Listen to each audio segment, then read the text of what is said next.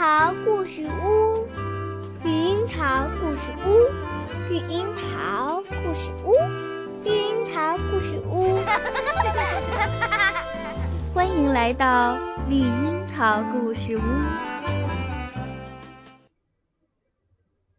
亲爱的宝贝，欢迎你再次来收听由绿樱桃播讲的《风雨河岸柳》。在上一集里，我们讲到老獾帮助水鼠、鼹鼠和水獭穿过密道，从野树林里走了出来。三位小伙伴又回到了他们在河岸边的家。时间过得很快，冬天过去了，春天回到了河岸。这是初夏一个晴朗的早上。世界似乎充满了阳光，长满了新叶。下游的河岸边，鼹鼠和水鼠正卖力地干着活儿，修补着船，然后把它清洗干净，又寻找着不知遗落在何处的船桨，为夏天在河上划船做着准备。忙碌了一阵儿，他们便回家吃早餐。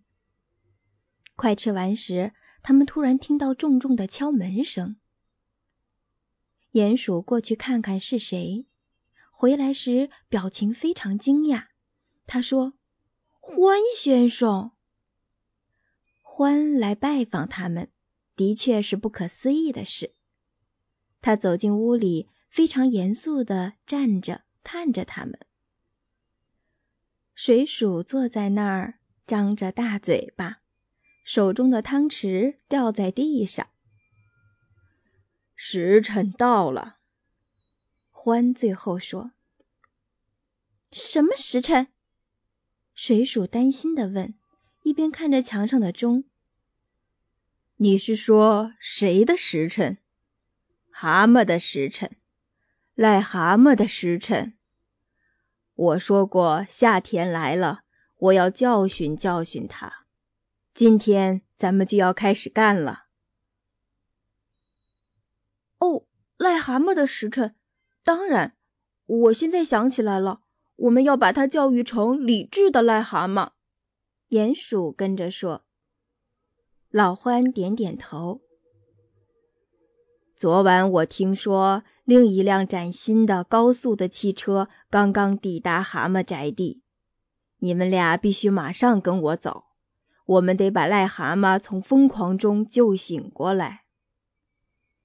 好，水鼠叫道，然后跳起来说：“我们马上走。”当他们到达蛤蟆宅地，他们看见这辆新车正停放在房子前，车身很长，铮亮耀眼，是蛤蟆最喜欢的艳红色。只见癞蛤蟆他自己穿着特大外套，戴着帽子和护目镜，正从台阶上走下来。啊，你们好啊，伙计们！你们来的正好，一起兜风去。这时他发现朋友们的脸都板着，便打住了。欢走上台阶说：“进屋去，癞蛤蟆，我们得和你谈谈。”他们把癞蛤蟆带进屋里，然后关上大门。现在，首先脱下你那可笑的驾车服。不，我绝不！这是什么意思？马上给我解释！脱下他那身玩意儿！你们两个，獾命令道。这可不是件容易的事儿。水鼠不得不坐在癞蛤蟆身上压住它，以便鼹鼠脱下它的外衣、帽子和护目镜。癞蛤蟆呢，嘴里一直对他们骂骂咧咧的，但当他再次站起来时，他似乎更像他自己，更像大家所熟悉的癞蛤蟆了。这时，老獾解释道：“你应该知道，这件事总有一天会发生的，蛤蟆。”我们警告过你很多次，可是你从来不听。你正在花光你所有的钱财，又总是给警察找麻烦，因为你开车像疯子。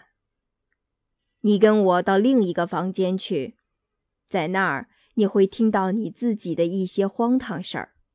你出来后将会变个样。他带癞蛤蟆离开大厅，走进一个房间，关上了门。水鼠呢，摇着头说：“仅仅跟他谈谈是救不了他的，他将会做一些许诺。”然后又去干他喜欢干的事儿。大约过了一个小时，门开了，一只很伤心、很愧疚的蛤蟆走了出来，欢跟在他的后面。朋友们，我高兴地告诉你们，癞蛤蟆现在已经认识到他曾经有多愚蠢，他已经发誓再也不走进汽车了。欢看起来很开心。哦，这倒是非常不错的消息。鼹鼠一本正经地说：“的确不赖。”水鼠边说边审视着癞蛤蟆脸上的表情。欢接着说：“好了，蛤蟆，我要你在你朋友面前重复你的诺言。”接下来是一段长长的沉默。不，癞蛤蟆突然说：“不，我不，我不感到愧疚，我一点也不愚蠢。那整个太精彩了，我才不发什么誓言呢。”什么？但是你在那儿告诉我。是的，是的，我知道。你说的那么至情至理，亲爱的欢。我就忍不住答应你了，但是我一直在想这个问题。我喜欢开车，我是了不起的驾车手。我发誓，我将继续永远开车。嗯，我告诉过你吧，是不是？水鼠对鼹鼠说。欢说道：“很好。”如果你不听忠告，我们将不得不采取另一种方法。我们打算和你待在你的屋里，直到你清醒过来。带他上楼去，你们俩，把他锁在卧室里。癞蛤蟆又打又叫，但还是被他俩朋友拉上了楼。水鼠和善地说：“这是为你好，蛤蟆兄，你知道的。”当这种这种疯狂过去以后，我们又可以一起享受美好时光了。我们会好好照顾你的，蛤蟆。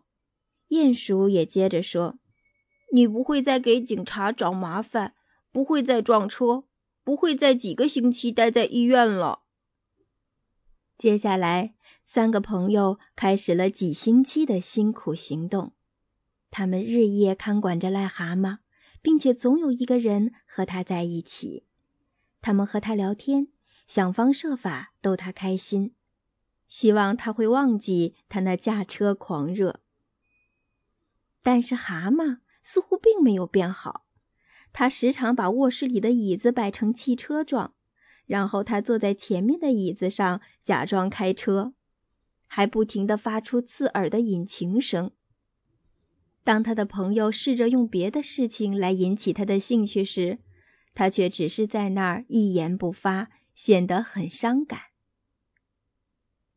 一天早上，轮到水鼠看管癞蛤蟆，他走上楼，看见癞蛤蟆仍然躺在床上，便轻快地问：“今天怎么样，老伙计？”从床上传来伤感的低低的回答声。非常感谢你，亲爱的阿鼠。不过你怎么样？还有极好的鼹鼠和亲爱的老獾。好，都好。獾和鼹鼠已经出去跑步了，他们要到中午时间才回来。所以，就你和我将要一起度过这个愉快的早上了。我不想因为我而麻烦你。癞蛤蟆伤心的低声说：“我想，你能否下楼去村里找位医生？”啊，不过算了，这已不重要了。很可能现在已经太迟了。你病啦，癞蛤蟆？怎么了？我不知道。我想我的心。不过你不必伤心，阿鼠。亲爱的，善良的朋友，我真高兴跟你这么熟，真不愿对你说再见。蛤蟆低低的声音越来越慢，然后停了。水鼠非常担心，癞蛤蟆躺在那儿安安静静的一动不动，也许他真的病了。水鼠希望他们俩没跑得太远，他该怎么办？他又看了一眼安静沉默的癞蛤蟆，决定马上去叫医生。他急忙出去，小心的锁上了门，然后尽可能快的向村子跑去。当癞蛤蟆听到大厅前门砰的一声响，他马上从床上跳下来，大声的笑起来。他快速的穿上最好的外套。并往口袋里塞满了钞票，然后他从床上扯过床单，把它们系在一起。几分钟后，他已经从卧室的窗户爬了下来，穿过花园向野外跑去。几小时以后，他已经离家很远了。他高兴地走在公路上，对自己的行为非常满意。哈哈哈！那真是聪明之举呀！他忍不住对着树木和田野吹起牛来。可怜的老阿鼠，一个好人，但不是太聪明。獾肯定要对他发火的。不久，他来到了一座小镇，便决定在那儿的酒馆用午餐。走了那么长的路，他已经非常饿了。吃到半截儿，他听到了他实在是非常熟悉的声音。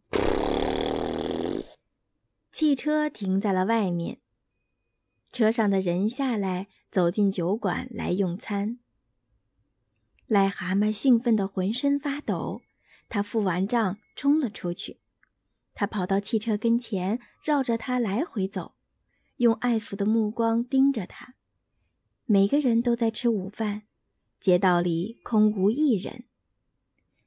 哎，我想知道，我想知道这种汽车是不是很容易发动嘞？很容易就启动了。癞蛤蟆发现他坐在了驾驶室，他不知道是怎么发生的。反正一分钟之后，他已驶出了小镇。除了这美妙迷人的疯狂，他忘记了对与错。忘记了一切。当汽车开出去以后，他不断的加大马力，唱着笑着，把汽车开得越来越快。他再一次认识到，他是蛤蟆，集梦想家、冒险家，还有公路上的恐怖分子于一身的癞蛤蟆。法官说。你是一个危险的犯人，你偷了昂贵的汽车，还像疯子一样的驾驶汽车。真奇怪，你居然没有撞倒人。最后，当警察逮捕你时，你还对他们非常粗鲁。基于此，我判你入狱二十年。士兵，把犯人带下去。癞蛤蟆叫嚷着、哭喊着，被带到了一座破旧黑暗的城堡，推进了一间地下最小、最黑的房子里，然后门在他身后锁上了。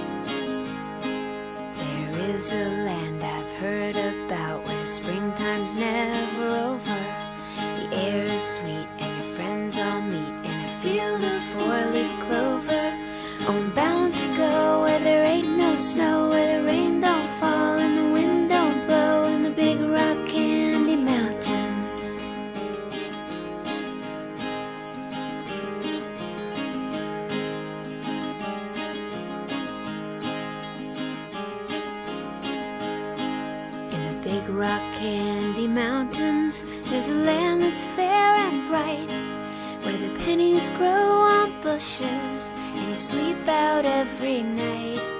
And the cows are in the meadows, and they're eating buttercups. Oh, I'm bound to go where there ain't no snow, where the rain